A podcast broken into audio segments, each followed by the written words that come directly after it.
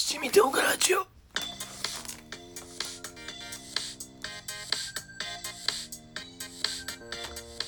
はい七味と唐辛子を久しぶりです。野沢です。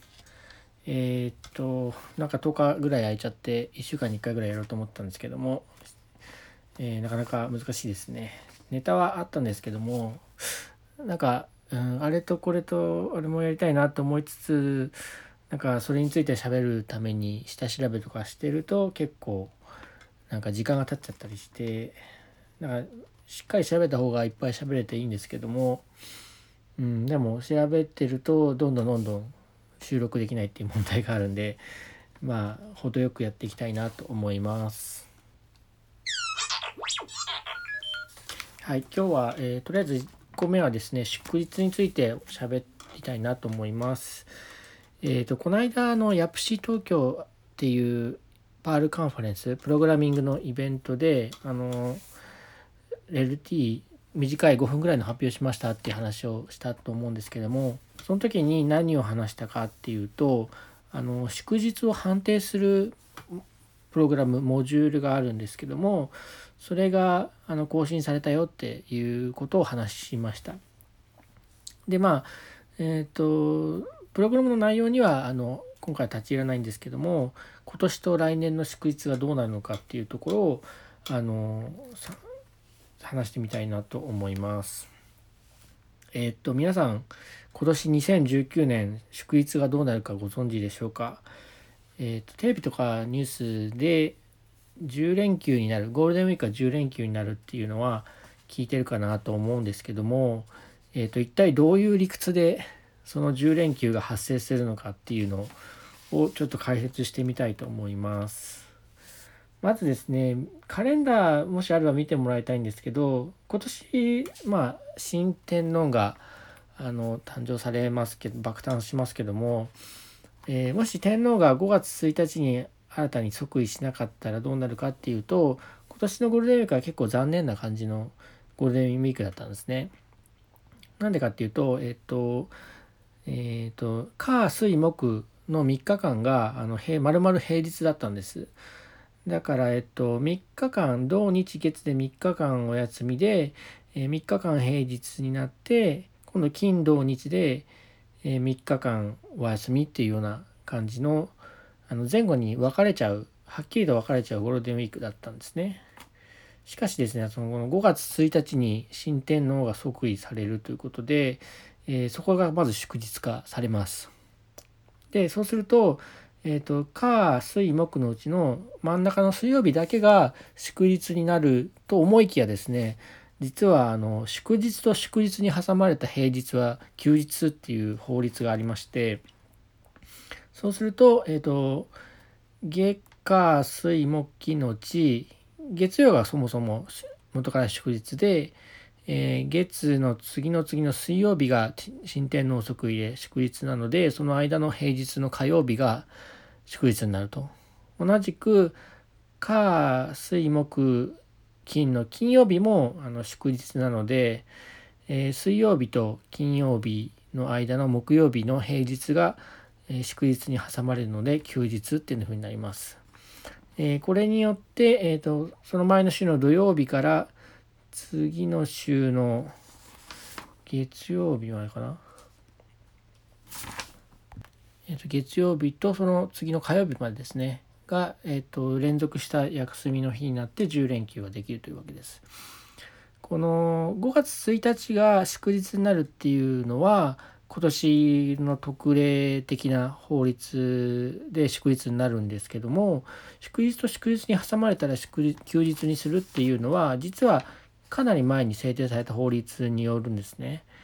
えーと、1985年に制定された祝日法でそうなってるんです。もともとはあのゴールデンウィークを連休化するために作られてた法律なんですよね。確か5月の3日と5日があの祝日大昔は祝日でで3日と5日の間の4日も祝日だったらいいのにねっていうことでえっ、ー、と祝日と祝日に挟まれたら休日っていう風な、えー、やり方をしてたんですよね。ただあの3日と5日の間の4日がまた別の祝日に指定されたので、えー、と祝日と祝日に挟まれたら休日にするっていう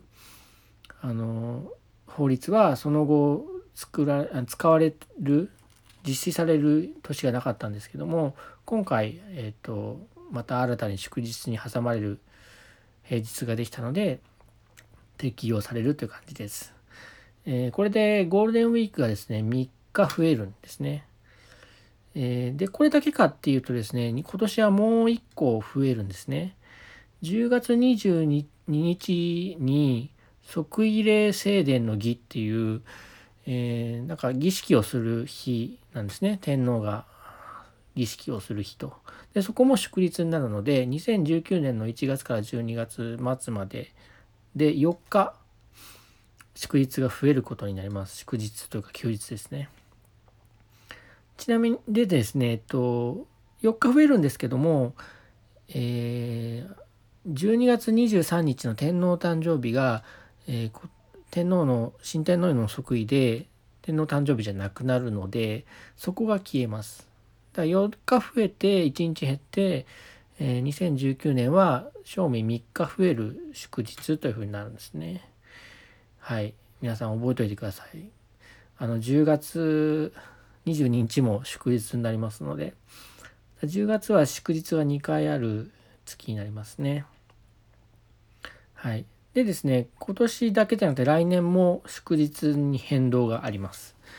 えー、来年2020年はオリンピックの年なんですけども、そのオリンピックの開催に合わせて、えー、祝日が大移動を起こします。もうですね、ゲルマン民族の大移動並みに大きく移動します。っていうのは冗談なんですけども、結構ずれますね。えっ、ー、と、7月20日の海の日がですね、7月23日に1、2、3日ずれます。というのは、えっと、東京オリンピックの前日を休みにしようっていう魂胆で、で、あと東京オリンピックの開会式の日も休みにしようってことで、これは新しく祝日を設けるんじゃなくて、なんと10月から持ってきちゃいます。10月の体育の日を、えー、その2020年だけ東京オリンピックの開会式に10月から7月まで運んできます。えー、でしかも、え体育の日っていう名称をスポーツの日という名称に変更します。で名称変更はその後も来年以降ずっとスポーツの日って呼ぶそうです。体育の日とはもう呼ばなくなると。えー、で2021年以降はまた10月12日頃に戻るんですね。あとですね8月に山の日っていうのがあるんですけども山の日2020年は8月11日なんですけどもえっ、ー、と開会あ違うオリンピックの閉会式の翌日を祝日化するために1日なんか前倒しするんですよね。えー、これ何なんだろう 閉会式の日にずらすんじゃなくてうーんまあずらすんですよね。まあこっちは1日ずれるだけですけど。という感じであの祝日が大きくずれます。で2021年は10月から祝日が消えますね。はい。そんな感じであの今年と来年はですねイレギュラーな祝日の変更があるんですね。でその日が祝日かどうかっていうのを判定するっていうのは結構こういうあのイレギュラーな判定の仕方があったりとかあとはまあ振り替え休日とかあの月曜日、えっと、日付がして固定じゃなくて第何な月曜第何月曜日みたいな感じで決まってたりしてその祝日の判定って難しいんですよね。でそのあのパールのモジュールがあの無事にアップアップデートってされたって話ででもこの辺りそのちゃんとアップデートされてるかを確認するために、えー、ど祝日がどうなってるのかっていうのを調べたんであのちょっと話してみました。日本祝日多いですよね。ちなみにえっ、ー、と1月から12月で祝日がない月っていつか知ってますか？祝日がない月はですね6月なんですよ。6月だけないんです。8月もなかったんですけど3年ぐらい前に海の日ができてあ山の日ができて8月は祝日ができたんですね。6月がね、ないんですよね。僕ね、祝日月に1回ぐらいあってほしいなと思ってて、6月はちょっとあの、疲れますね。祝日でがなくて休めないから。で、6月がなかったんですけども、えー、今回新天皇が即位してで新天皇は2月が祝日あの誕生日なんですね。でそうすると12月の祝日がなくなるんですよ。12月が1日もな祝日がなくなって2月に移動と。2月はすでに建国記念日かなんかがありますよね。だから祝日が2回ある月になります。2月ちょっと大変じゃないですかね。2月ってただでさえその28日までしかなくて、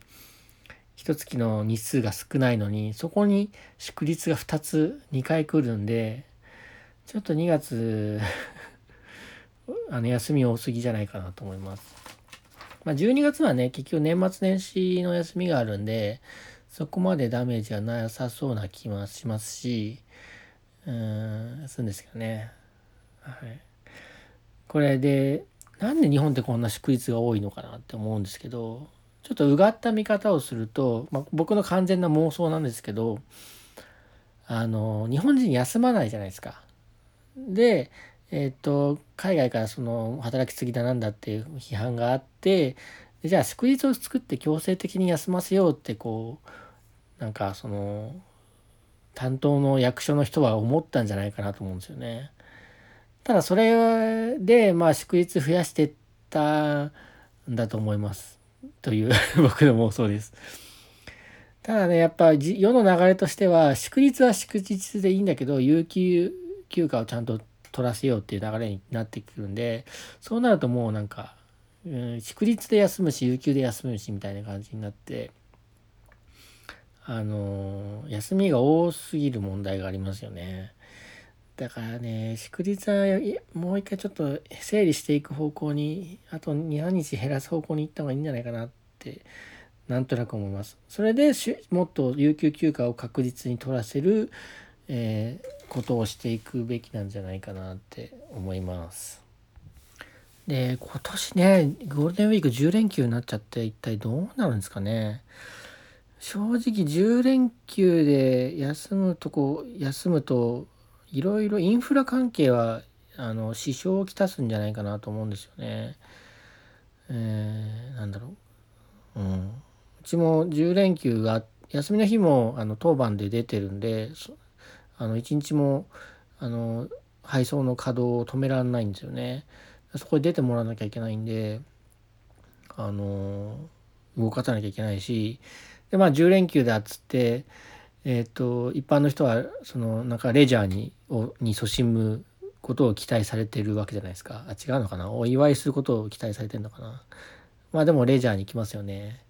でもみんなが休みだとみんな同じこと考えるからその料金が高くなりますよね。でえっとまあ高くなるだけじゃなくて今度その旅行業界とかその観光関係の仕事の人は逆に休めないくなっちゃいますよね。これねいやよよくないんじゃないかなと施策としてはですね思います。やっぱりそのおのおのがその適したタイミングで休みを取ってで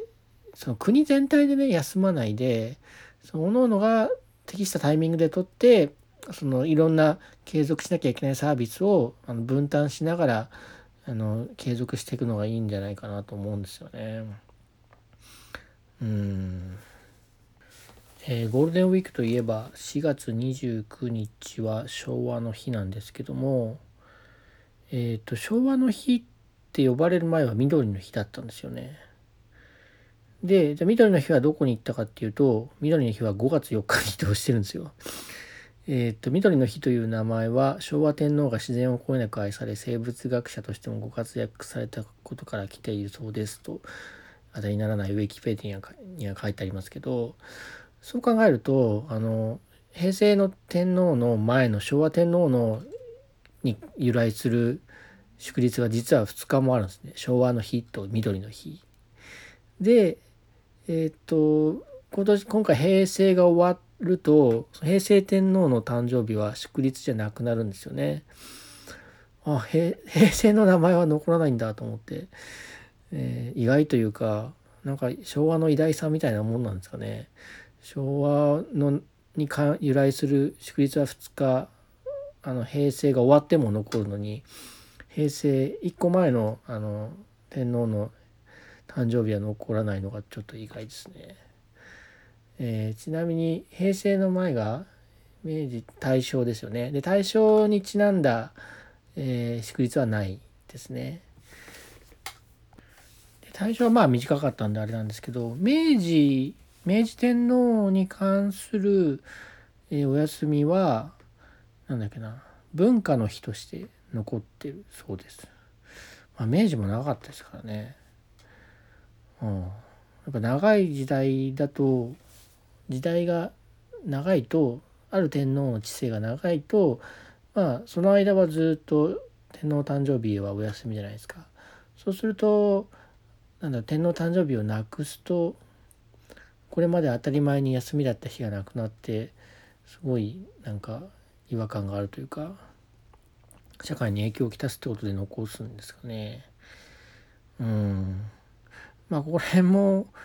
うんともし祝日を減らすんだったらあの減らす候補としてのあの一つになるのかなと選び方の一つになるのかなと思ったりなんかします。個人的にはさっきも言いましたけど祝日を月1回使ってほしいなと思いますね。でえっ、と月2回ある月は減らすっていうことをしてくれたら働きやすいのになって思うんで僕からの要望はそんな感じです。お次は幼稚園の思い出その2ですね。えーと、じゃあ今日はですね、プレイリーダーというものについて話したいと思います。プレイリーダーって聞くとなんか変な、えっ、ー、と、違和感がある方が多いんじゃないかと思うんですけども、あの、父親の有志の会っていうのがあるんですね。あの、他の幼稚園だと親父の会とかそういう呼ばれ方をするんじゃないかなと思うんですけども、うちの子が通ってる幼稚園にもその父親の有志の会がありまして、えー、全然父親全部が加入するものではなくてやりたい人だけやるっていう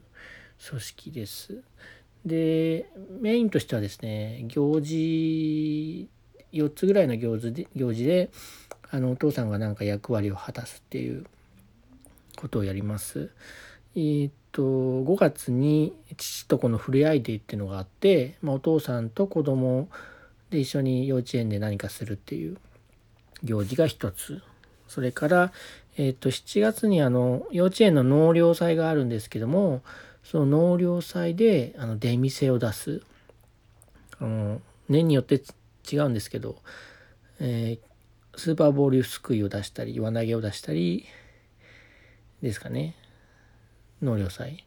それから、えっと、幼稚園の秋の運動会で父親参加競技を企画するっていうもの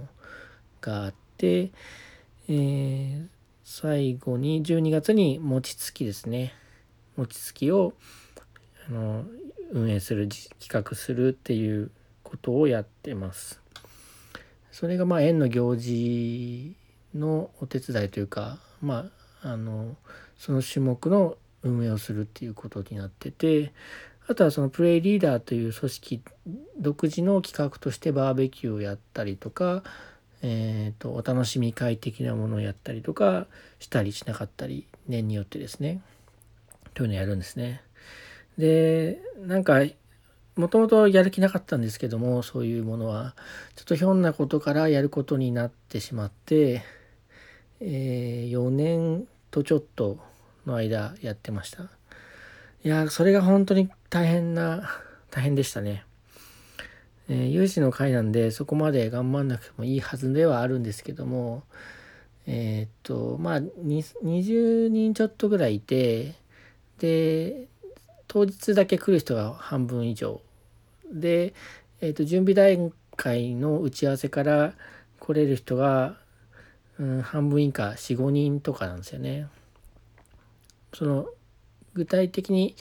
こまごま動くっていう人が45人であと10人ぐらいがとりあえず打ち合わせだけ来るっていう感じですかね。行事が年4回やって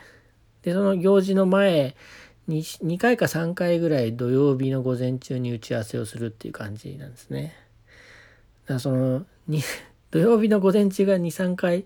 月に3回潰れるんですよ。それが4年4回あるんですよ。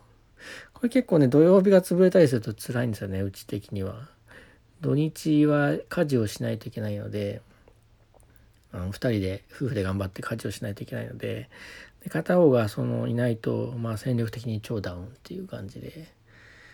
でまあ打ち合わせ以外にもまあうんと資材買い出ししたりとか、えー、と園の先生とコミュニケーションを取ったりとかっていうのをやるんでまあ結構な労力がかかります。で会社組織ではないのでうんと、まあ、基本的にはそのその時しか会わない人たちとのコミュニケーションになるので結構コミュニケーションのコストも高いですよね。まあ、今はあの LINE があるのであのコミュニケーションが相当楽にはなってるんですけど LINE ない時代とか相当大変だったんじゃないかなと思います。というかあのメインで動く人がもうほとんど動いちゃって、えーと、あとは当日来た人にあの無理やりやってもらうみたいなやり方を取る取らざるを得なかったんじゃないかなと思うんですけどね。まあやれてよかった側面はあるんですけどでも相当な労力をあのこの4年間で取られたのでえっ、ー、と今今年度3月で幼稚園が終わるのであそこから解放されるっていうこうやっとやりきったっていう感じが強いですね。でこういう父親のあの参加するなんだろう会みたいなのは、まあ、幼稚園によってきっとまちまちなんだろうなと思います。えもしかしたらないところもあるだろうしうんともっと、うん、少しはやるところもあるだろうしでうちの園は相当やる方じゃないかなと思います。はい、でまあ上ね人が集まんなかったり大変だったですね。やっぱお父さんね忙しい人が多いのでといっても僕も忙しいんですけど、まあ、なかなかなり手がいなかったりしてで特にその最初引き受けた最初の頃は人があんまり集まらなくて結構危機感があったんですよね。うん、だけどなんかやっぱ年によって波があるのかあのここ最近は結構あの積極的に参加してくれるというかそのプレリーダーという活動に好意的に思ってくれるお父さん方が多くて、えっ、ー、と勧誘活動も比較的楽だったりはしましたね。まあ、世の中の流れも変わってきてるのかなと思います。あの父親も育児に参加しようみたいな流れですかね。でその4つの行事のうちでですね自分があの頑張ったのが餅つきのところなんですけど最初にそのプレイリーダー側として、参加した行事が餅つきでその餅つきが散々だったんですよね。なんかあれあれはどこだなんだみたいな感じで餅つき中にもうひたすらあの誰かのために駆け回ってて子供と楽しくそのやる行事のはずがですね子供に全く構ってあげられずにひたすら何かあの役をやっているっていう状態になってで年中だったんですけどまあ子供は結構寂しい覚えをしますよね。何なんだこれと思ってそれからうんこれはまあやめる逆にやめちゃう人もいるんですけどあのなこれは改善しなきゃいけないなと思ってそれから3残りの3回は頑張りました。うん。まあだから餅つきのノウハウがあのついたのは良かったかなと思いますけどね、うん、米ふかしたりとかあの薪あのかまどがあってあの簡易的な。でかまかまどに羽釜っていうなんか日本昔話で出てきそうなあの土間にある釜、えー、に米もち米入れてで木薪を盛り込んでぼ,、うん、ぼうぼう火を燃やしてでお湯を沸かすんですよね。でそのお湯沸いたお湯でその蒸すんですけど上にせいろが3つぐらい乗って最後に蓋をしてっていう感じで蒸します。で45分ぐらい蒸して、えー、っと薄に入れて、まあ、つくんですけど、まあ、結構あの餅つきってタイミングが大事でその時間調整っていうんですかね。だからその餅つきを始める時間から逆算して蒸し始めなきゃいけなかったりするんですよね。で臼が4つあってで4つを4つの臼で2回やるんですねそれぞれ。全部で8回8個の餅をつくんですけどだからその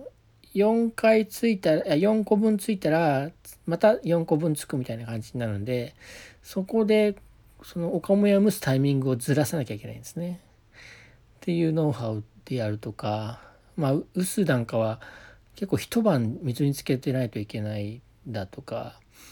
えっ、と本当は3つしか臼がないんで1個は自治会で借りてくるとかうんなんかいろんなノウハウがあってで経験者があの引き継いでいくんですけどまあそ経験者の層の厚さみたいなのは結構年によってばらつくんで、うん、結構最初の1回目2回目僕が参加した時はそのノウハウの継承がうまくいってなくてなんかわけわかんないのが多かったですね。で、まあ、準備反省会をするんですけどでいろんないろんな反省が出るんですけど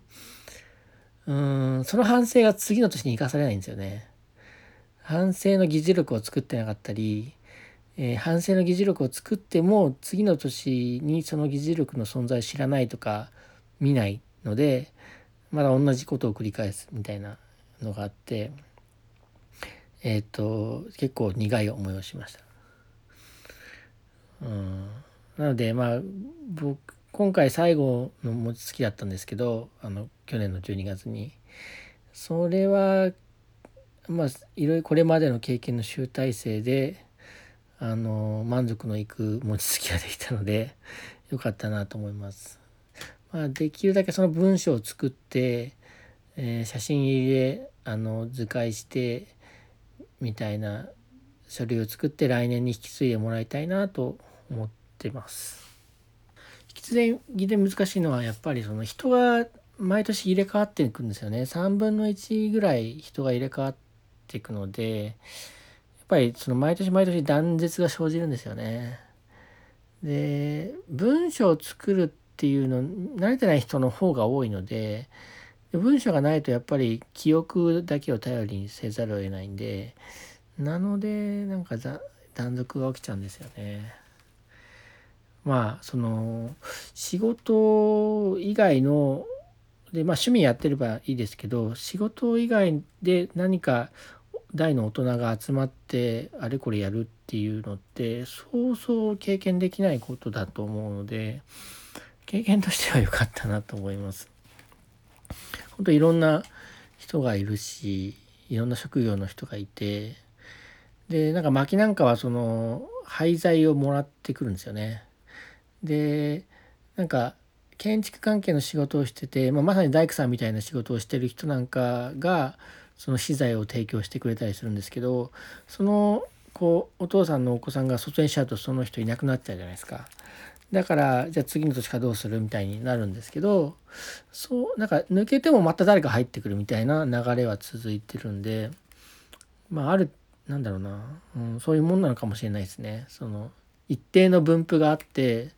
うん、時間がそのお父さんの職業に関する一定の分布があってあの年その誰かが出ててもそれに変わるような人は誰か入ってくるみたいなような分布になってるかもしれないです。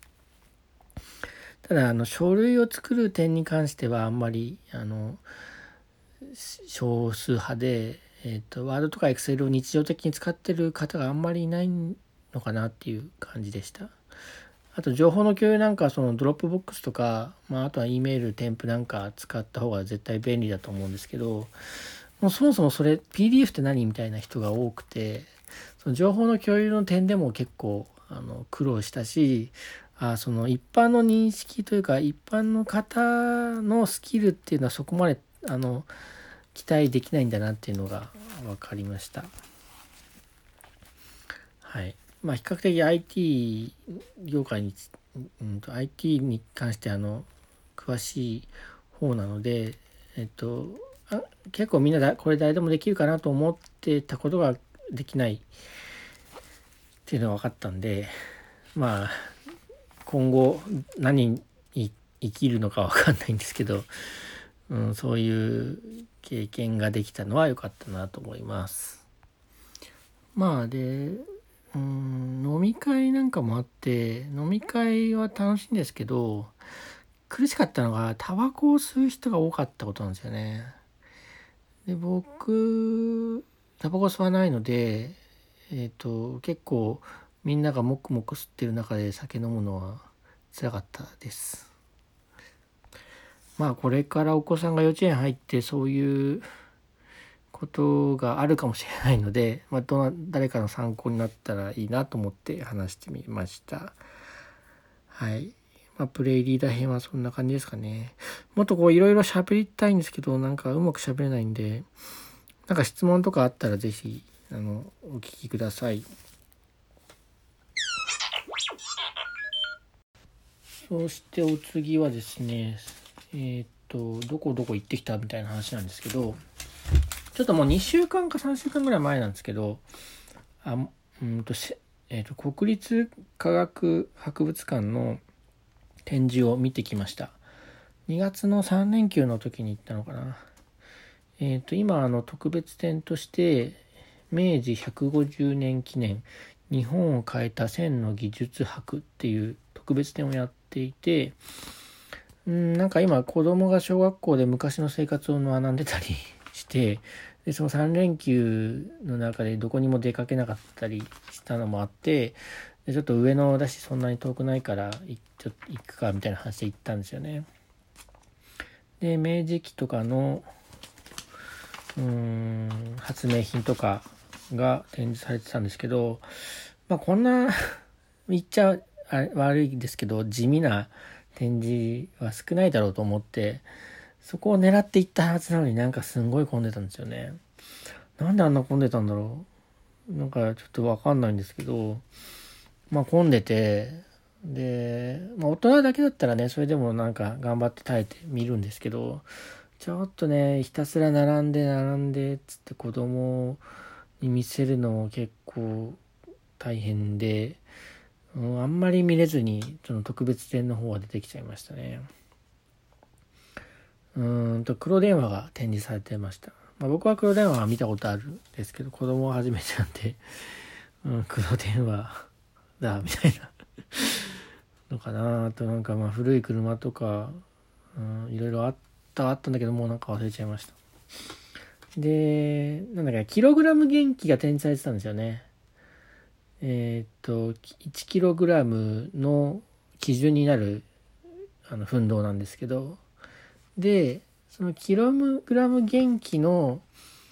あの横にシリコンの玉が置いてあってであの今回あのえっ、と 1kg の定義が変更になってなりますみたいなこと書いてあったんですよね。でなんかそのチコちゃんに叱られるっていう番組でその質量の定義が変更されるって話が昔ちょっと前にやってたそうでそこで、えー、っと、写真を撮ってる方が多かったです。なんか、あ、こんなところで写真撮るんだと思って、うんと僕みたいな、なんか理系の人間だったらわかるんですけど、なんか一般の方っぽい人がそういうところで写真撮ってて意外でした。で、あ、なんかちょっと聞いたような気もすると思ったんですけど、えー、っと、その質量の定義変わるんですよね。で、そのあたりをちょっと調べてみました。で、質量の定義、今 1kg はこの重さですよっていうのが、あの、フランスにあるキログラム元気というものがあって、プラチナとなんかの合金なんですけど、うん、白金とイリジウムの合金か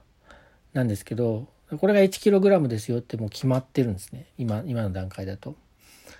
で、えっ、と、その1キロと同じ奮闘をまた作って、正確に同じようなものを作って、で日本とか世界の各国にそのキログラム元気のコピーがあるわけです。で、えっ、と、その、そこをもとにまた国内の計量業者さんなんかは、あの測りを作るわけなんですよね。で日常の生活だとあんまりあの 知る機会はないんですけどもトレーサビリティというものがあってってその、まあ、重さを測るにしてもその測りが狂ってたら意味がないじゃないですか。だから、えっと、その測りが確実にあの基準となるものと整合性が取れるあるいはもうあの長い年数が経って、まあ、劣化しちゃってる可能性はあるんですけども、まあ、一番最初に作った時に構成したのはこういうもここで構成しましたよっていうのその追跡ができるようになってるんですねしっかりしたあの測りっていうのは。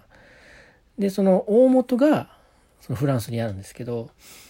でこの大元の1キロの奮動がやっぱり時間とともにちょっと重さが増えちゃったりするっていう問題があるんですよね。どうしても現実にあるものなのであの埃がついたりとか、うん、表面が多分酸化したりとかしてほんのわずか何枚何十マイクログラムという数あの微小な量なんですけどまあ50年とか100年経つとさすがに値が変わっちゃうそうなんですよね。でなんだろう50年で50マイクログラム増えてたっけななんかそれぐらいで指紋が1個ついたぐらいの重みだそうです。天の油がちょっとつくぐらいの変化なんですけど、えー、っと、ごく微量なんですけど、でもその精密に科学をやるためには、あの、9桁とか10桁の正確さが必要で、そうすると、そのマイクログラムっていうオーダー、10のマイナス6乗ですかね。の、マイナス60だとちょっと大きすぎるんですよね。マイナス15乗とかだったら問題ないんですけど。というわけで、えっと、その違う重さの定義の、重さというか質量の定義の仕方が必要とされてたわけなんですよ。で、あの、長さ1メートルとあと秒ってありますか？あるじゃないですか。えっ、と、そっちも基本的な物理的な量なんですけども、その長さの方1メートルの方は昔はあのそのキログラム元気と同じでメートル元気というものがあってあの鉄の金属の棒があってこれが1メートルの長さですよっていうものがあったんですけども、まあ、それもやっぱり同じ問題で経年で変化してっちゃうので良くないと。で今は逆に、えっと、光の速度高速があの一定なのでその値をあの割り算したものを1メートルっていうふうに定義されてます。えー、っと、2億9990だっけな ?2 億9979万2458メートルパーセカンドが光の速さなんですけど、1秒間に2億9000メートル、ほぼ3億メートルですね、進む。で、それを割ると光が1秒間に、えー、進む距離を2億9979万2458分の1した量を1メートルとするっていう単位、あ、定義になってですね、1メートルは。えっ、と、あと、秒も、えっ、と、セシウム原子が振動する周波数があって、その周波数の何分の1みたいな定義がされてて、だから物がもので定義してるわけじゃないので、その経年劣化みたいなものはしないんですね。で、まあ、その、元になる数字がなんか変動してっちゃうと、いろいろ困るので、あの、重さの方、あ、質量の方も、あの、そういうものに変えたいっていうふうになったんですけど、なかなかその問題があって変えられなかったんですね。ただ、あの、今回いろいろ技術の進歩などもあって、えっ、と、もうこれで変えていけそうっていう流れになってるんですね。今はそのキログラム元気、1キロの奮動の重さから測ってるんですけど、えっ、ー、と、今度はですね、えっ、ー、と、へ、プランク定数。プランク定数を厳密に決めることができて、えー、そのプランク定数から質量を定義しようっていうふうにえっ、と、変わる、変わりそうなんですね。変わるのかな、そろそろ。2018年に変わるっていうことは決議されて、でもいつかはまだ決まってないみたいな感じかな。いや、なんか、で、それの関連で、その、国立博物館で、その、キログラム元気の横に、そのシリコンの玉の、えっ、と、展示があったんですけど、うんと、あったんですよ。で、なんか、そのな、なんでそのシリコンの玉が、あの、単位の定義の変更に関係するのか、ちょっとその場ではよくわからなかったんで、調べたんですね。で、えー、そうしたらですね、えっ、と、まあ、あの質量を決めるやり方としてはいくつかあるんだけども、えっ、と、今回決まったのが、その、アインシュタインが有名、アインシュタインの有名な公式というか、なんていうんだろう、方程式で、E イコール MC 事乗っていうのがありますよね。えっ、と、エネルギー E っていうのは、えっ、と、ある物体の質量の高速の2乗に比例するっていうもので、まあ質量自体、質量を持つこと自体がエネルギーそのものなんだっていう等式なんですけど、えー、C っていうのはさっき言った高速で、えー、まあこれはもう一定普遍の数字なので、えっ、ー、と質量のあの高速の2乗倍がエネルギーになるっていうものなんですけどそれと今度あの光1個分光って波だからあの数えられないって思う方もいらっしゃるかと思うんですけども光って実はその波と粒粒子としての二面性があって、えー、光1個分みたいな、えー、光、えー、数え方は粒として扱うことができるんですね。でその光1個分のあの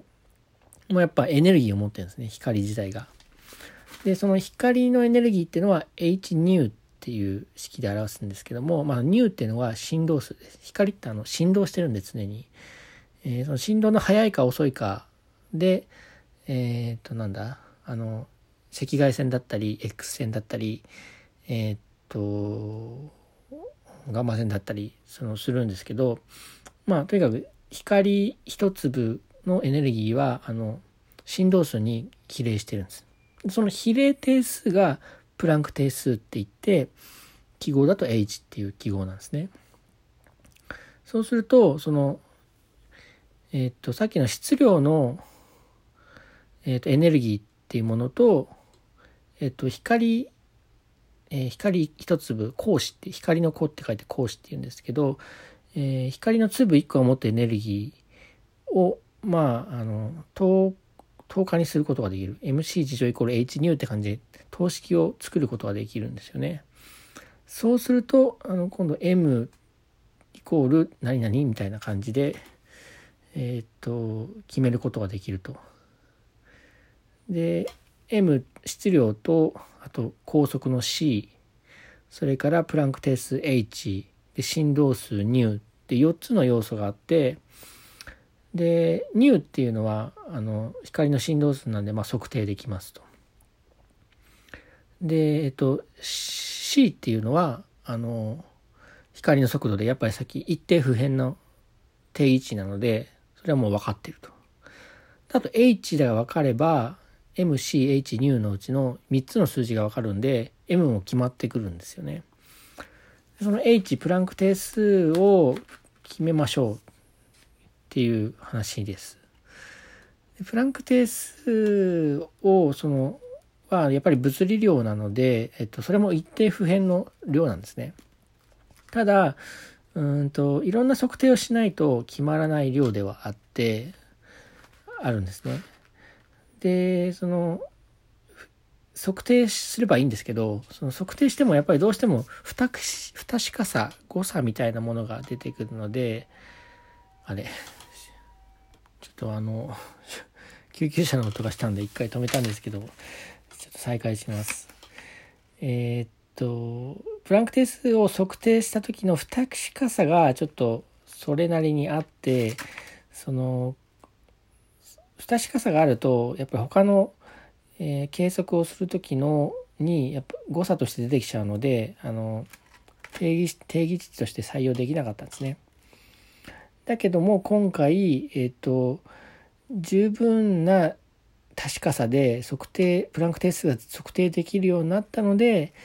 いよいよじゃあプランク定数と光の速度と周波数から質量を定義しちゃおうっていうことになった。でそのプランク定数の測定のためにさっきのシリコンの玉があの重要な役割を果たしていたんですね。でえっとあのシリコンの玉はですね、えー、すごい玉なんですよ。なんかでも気が頭がおかしいぐらいすごいあの玉で いい意味ですよ。えっとプランク定数を決めるためにアボガドロ数というのを決めればよくてで、あの、アボガドロ数を決めるために、ああいうものを作ったんですね。で、あの、シリコンの玉はですね、ものすごい球なんですよ。球にものすごい近い形をしていて、えー、っと、球、なんだろう、球からの逸脱が何十ナノメートルとかなんですよ。どっかに書いてあるかな。えっ、ー、と、どんぐらい急かっていうと、直径の凹凸の最大値約70ナノメートル、標準偏差約7ナノメートルの球体が得られたということで、直径の凹凸の最大値、まあ、70ナノメートルしか、その球、芯芯の球からのズレがないってことで、えー、原子の大きさがまあ0.1ナノメートルぐらいなんで、原子700個分ぐらいしかズレがないんですね。これすごい精度だと思うんですけど、もう本当に球に近い形で作ったと。あと、えっと、シリコンの結晶から削り出してるんですけども、えっと、シリコンを普通に作ると、あの、シリコンの同位体が混ざっちゃうんですね。シリコン28とシリコン29、シリコン30で、えー、92対5対3ぐらいの割合で、えー、っと、あの、同位体があって、まあ、そうするとその密度の測定でそれが悪さをすると。うん、なので、その、同位体の中でも一つの要素を、だけを取り出した結晶を作る必要があって、28SI のケイ素を99.99%まで濃縮すると遠心分離かなんか使って、えー、やったんですよね。だから、えーと、同位体の中でも1種類のシリコンだけでできて本当に球に近い形のシリコンの球を作ることができたと。これは日本も関わってるし、えー、となんかドイツとかイタリアとかロシアとかも関わってて、まあ、世界のいろんな研究機関で協力して得意なところをやり合ったんですけどもねでもそういう球なんですよね。でそうするとまあ真の球に近ければもう球の体積のを求めるのはもう直径が直径なり半径なりが分かってればそれで球の体積が決まると。で一つの物質でできていてそれは結晶になってるんだったらその原子と原子の間の距離がもう分かると。分か分かる。あるいはそれを測定するんですね。原子と原子の距離の間あ原子と原子の間の距離をえーと、と X 線結晶解析かなんかで決めると。そうするとその球の中にあのシリコン原子が何個詰まってるかっていうのを計算することができるんですよ。えー、っと、わかりますかね？うん、1メートル ×1 メートル ×1 メートルの箱の中に100個のリンゴが入ってたら、えー、っと、計算できるじゃないですか。その密度が、リンゴの密度が。えー、それと同じそれはその体積と個数が正確に分かってるからできるんですよね。で普通は体積を測るのもそこまで簡単じゃないし、えー、と個数を測るのも例えばりんごとみかんといちごが入ってたらがぐちゃぐちゃに入ってたらあのそれぞれが何個あるかってうんと一個一個見て調べるしかないですよないじゃないですか。リンゴとみかんとイチゴだったら見れるんですけどその原子でそれをやろうやるのはまず不可能だし個数がありえない。10の34乗とかそれぐらいのオーダーになってくるんで。うーんと34乗じゃないか、えー、10の23乗ですね。それぐらいの数になってくるんで到底数えらんないんでやっぱりもう均質な物体を作ってえっ、とそこから、えーと、密度を計算するっていうやり方をしないといけないと。でもう本当に真に真の球に近い形までやって、えーと、しかも一個一個の間隔を測測厳密に測った結果えっ、と8桁の10のマイナス8乗の不確かさまで不確かさを小さくできたんですよね。だからこのシリコンの玉には何個のシリコン原子が入ってますっていうのが相当正確に言えたんですね。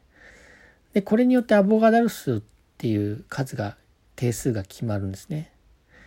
アボガダル数っていうのはもう本当にある塊の中に、えっ、と原子が何個入っているっていう数なんですけど、えー、炭素原子 12g あったら、えー、と何個の炭素原子で構成されてるかっていうのがアボガダロ数の定義なんですけど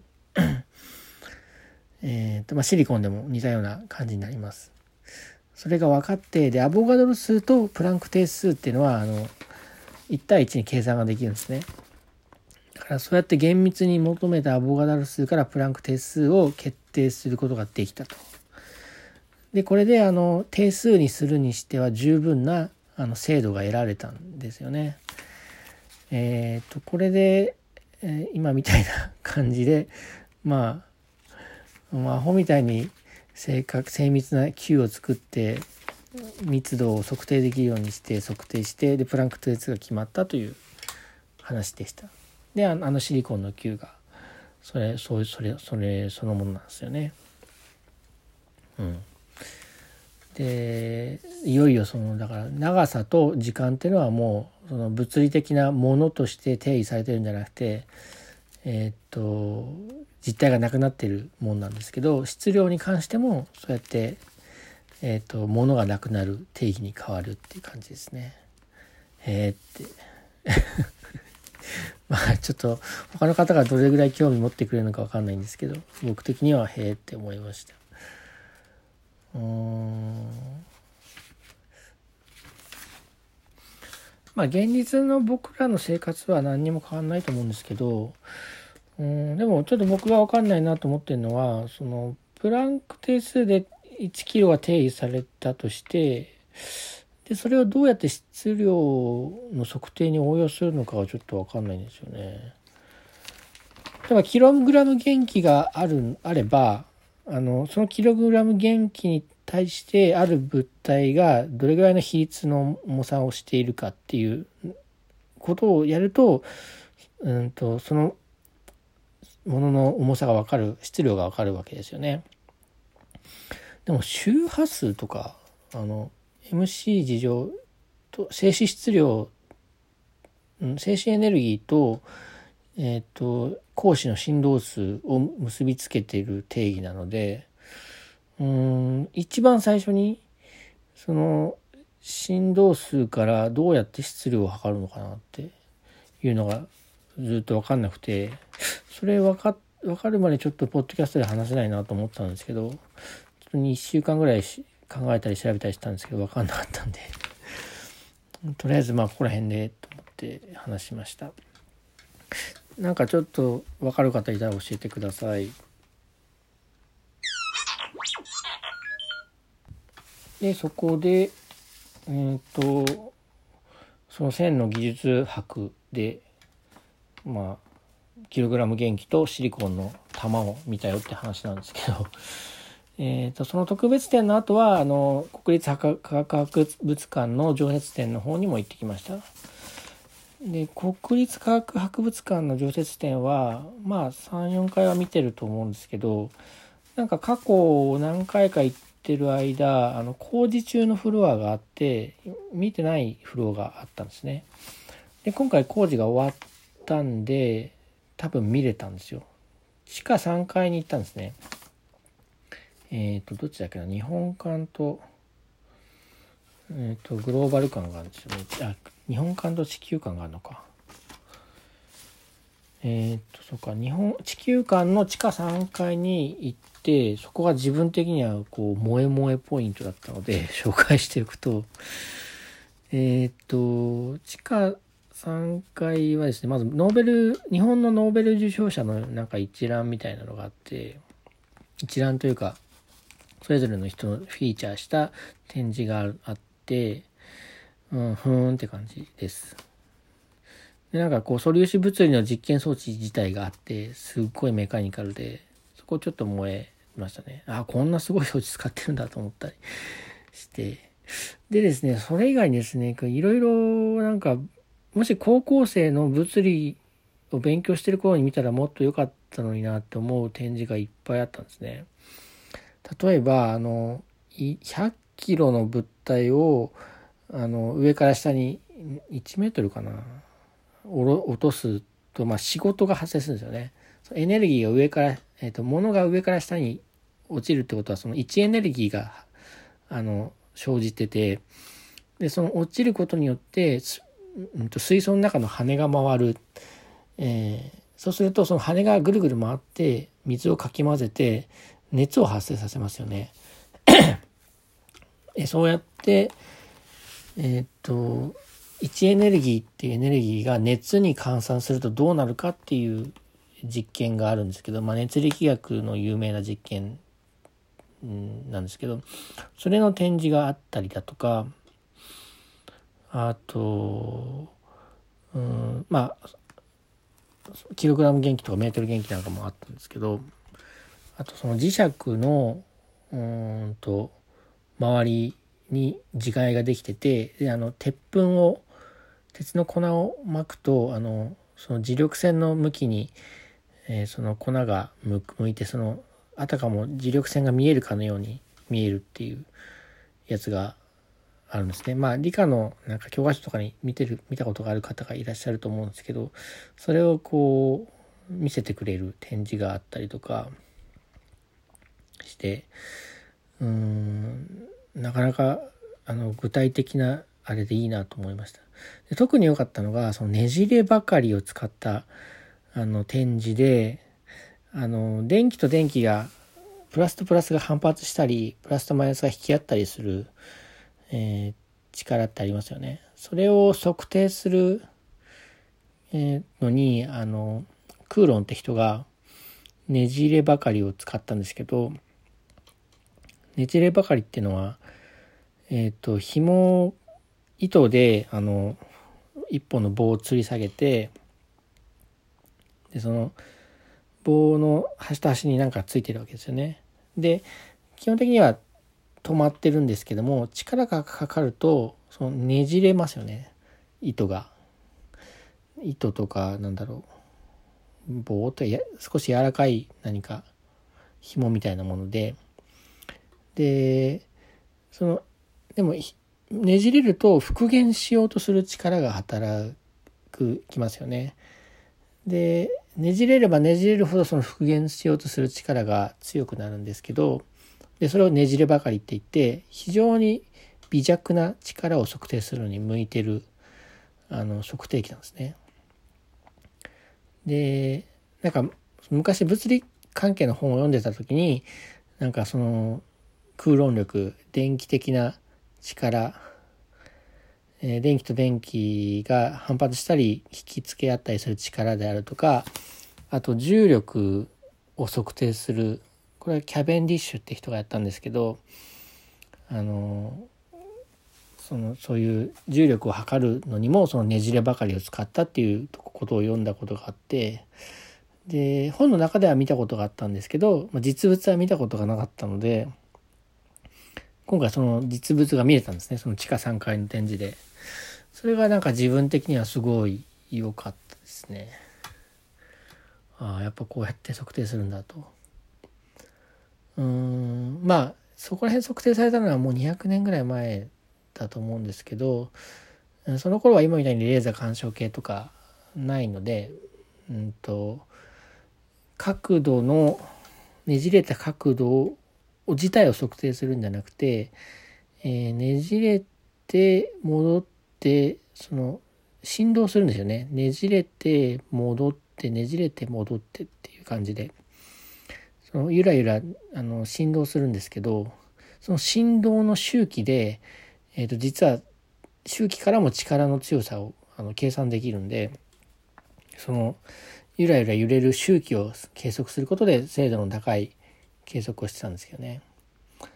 でそれでなんか懐かしくなってそのねじればかりを使ってそういう過去の物理学者が苦労して測定したみたいな話を読みたくなってあの探し出したのがその山本義隆さんっていう人が書いた「磁力と重力の発見」っていう本なんですね。これ2003年の本で結構もう古いんですけど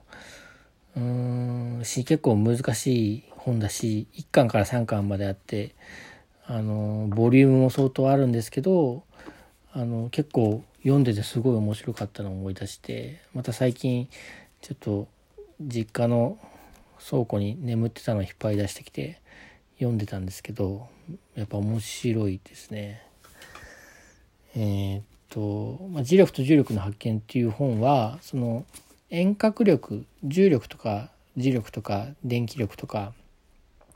遠隔力がどのように、えーと、獲得されていったか理解されていったかっていうのを丹念にあの紐解いた本なんですけどね。その今高校とかで物理習うとなんかそういう歴史的な経緯は全く頓着せずに法則としてこうなってますよ。でこういうふうにあの問題を解きますよみたいな感じで教わるんですけどやっぱそれそういうふうにきれいに定式化されるまでには、まあ、先人たちのもう何世紀にもわたるなんていうか試行錯誤というかがあってでもう混沌とした中からなんか合ってる合ってる点を見つけて間違ってる点をを気づいてみたいな感じであの新っていうかあのだんだん発展してくるんですけど、まあ、本当昔は何だろう魔術と区別がつかないような時代もあったし、えー、っと全くこう今からするととんちんかんな思い違いをしてたこともあったしうーんなんだけどもまあ徐々に徐々にあの観測データと照らし合わせて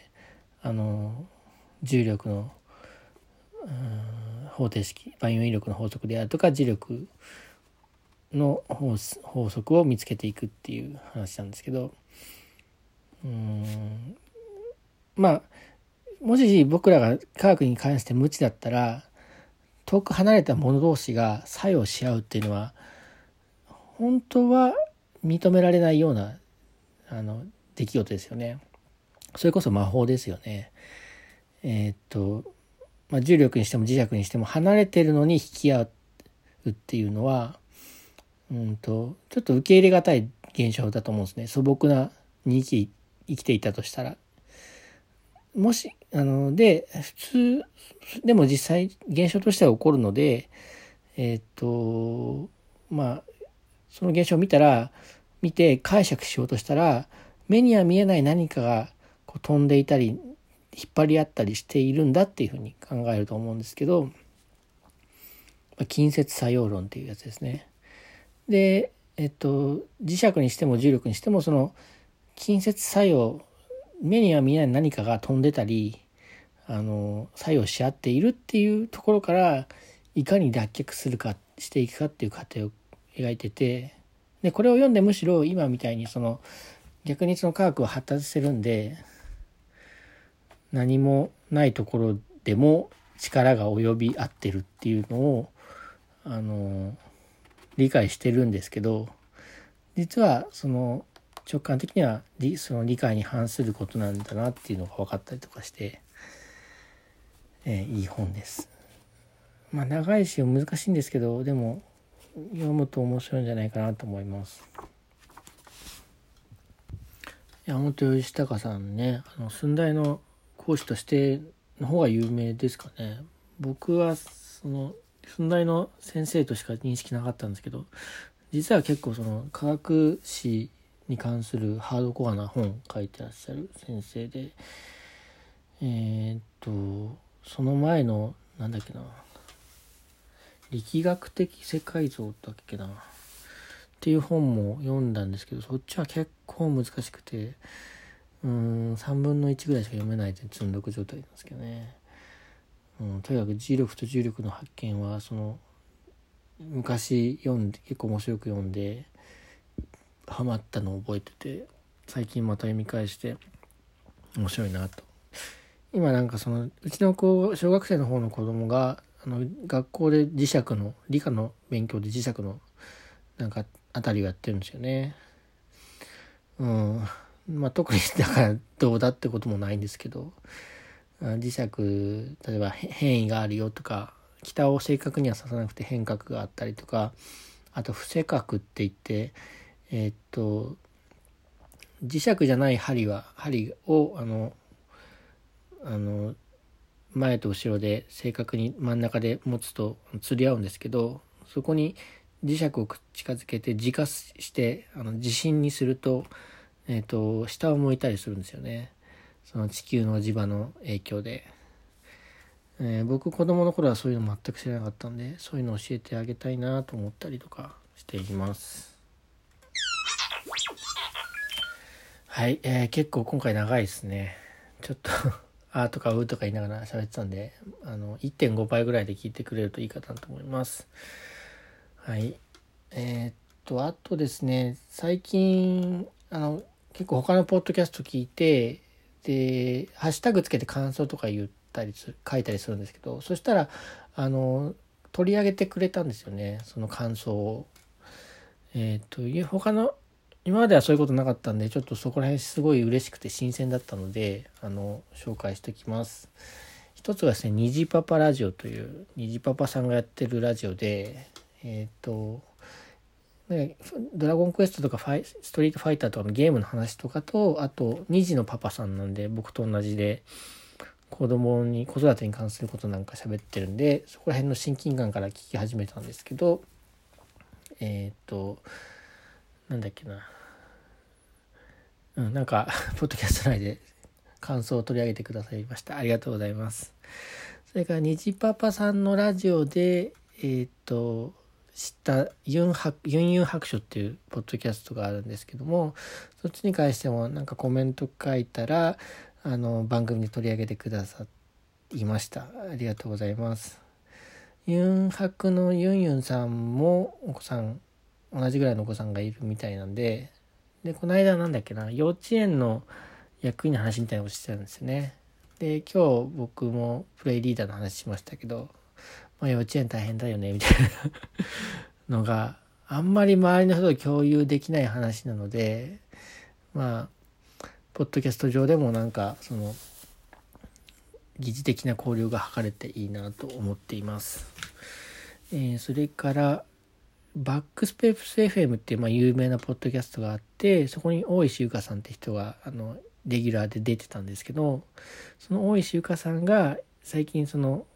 大石さんとその旦那さんの2人でスティールレンダリングっていうポッドキャストを始めてえ、ー、と、そのポッドキャストも面白いんですけども、そのポッドキャスト内に、あの、ボイスメッセージを送った方がいらして、でその方もポッドキャストやってるんですね。だいぶバックスペースからスティールレンダリングに行って、その方は西田家の宮本さんと彩香さんとっていうポッドキャストをやられてる方なんですけど、えー、っと、その西田家の宮本さんと彩香さんとっていうポッドキャストについてもコメントをツイッターで書いたらまた反応があって、うん、まためっちゃうれあの嬉しかったんで、あの、この場を変えて お礼を申し上げておきます。ありがとうございます。えー、本当羨ましいなと感想をもらえてあ、取り上げてもらえてですね。で僕的にもなんかぜひリスナーの皆様に何か感想なりご意見なりいただけたらなと思ってましてでハッシュタグが今のところないんですよねこのポッドキャストの。で僕がその書くときはシャープ七味唐辛ラジオ七味は漢字で七味で唐辛はひらがなで、えー、伸ばすところはまっすぐな棒で塔が、で、カタカナでラジオ、七味唐がラジオって言ってるんですけど、ちょっと長いですよね。で、なんか今考えてるのは、七味唐がだから7と10、7等で、で、ラジオだから R で、710R っていうハッシュタグどうかなと思ってるんですけど、短くていいかなと思う反面、あんまりポッドキャストっぽくないポッドキャあのタグなんですよね、ハッシュタグ。で、710ラジオ、ちょっと長くなりますけど、そっちもいいかなとか、あと七味なので、7って書いて、えっ、ー、と、MI、みって書いて、えっ、ー、と、ラジオ、RADAO なんかもいいかなと思ってるんですけど、どれがいいですかね。ちょっと、まあ、その3つぐらいを候補に入れて考えていきたいと思います。えー、今のところ、あの、七味唐辛子関係のツイートは見当たってはおりませんはい。まあ、こんなわけでですね、今回はちょっといつもよりは長くなったんですけども、その今回はここら辺までにしときたいと思います。えっ、ー、と、1時間11分ですか。あまあでもなんか、自分で聞くリスナー側からすると、1時間ぐらいある方が、なんか聞き応えがあっていいかなと思うんですよね。うん。まあ、ただ、1時間録音するのって結構大変なんで、やっぱ今まで通り30分ぐらいがいいっちゃいいんですけど、まあ、何やかんややって続けていきたいと思いますので、今後ともよろしくお願いします。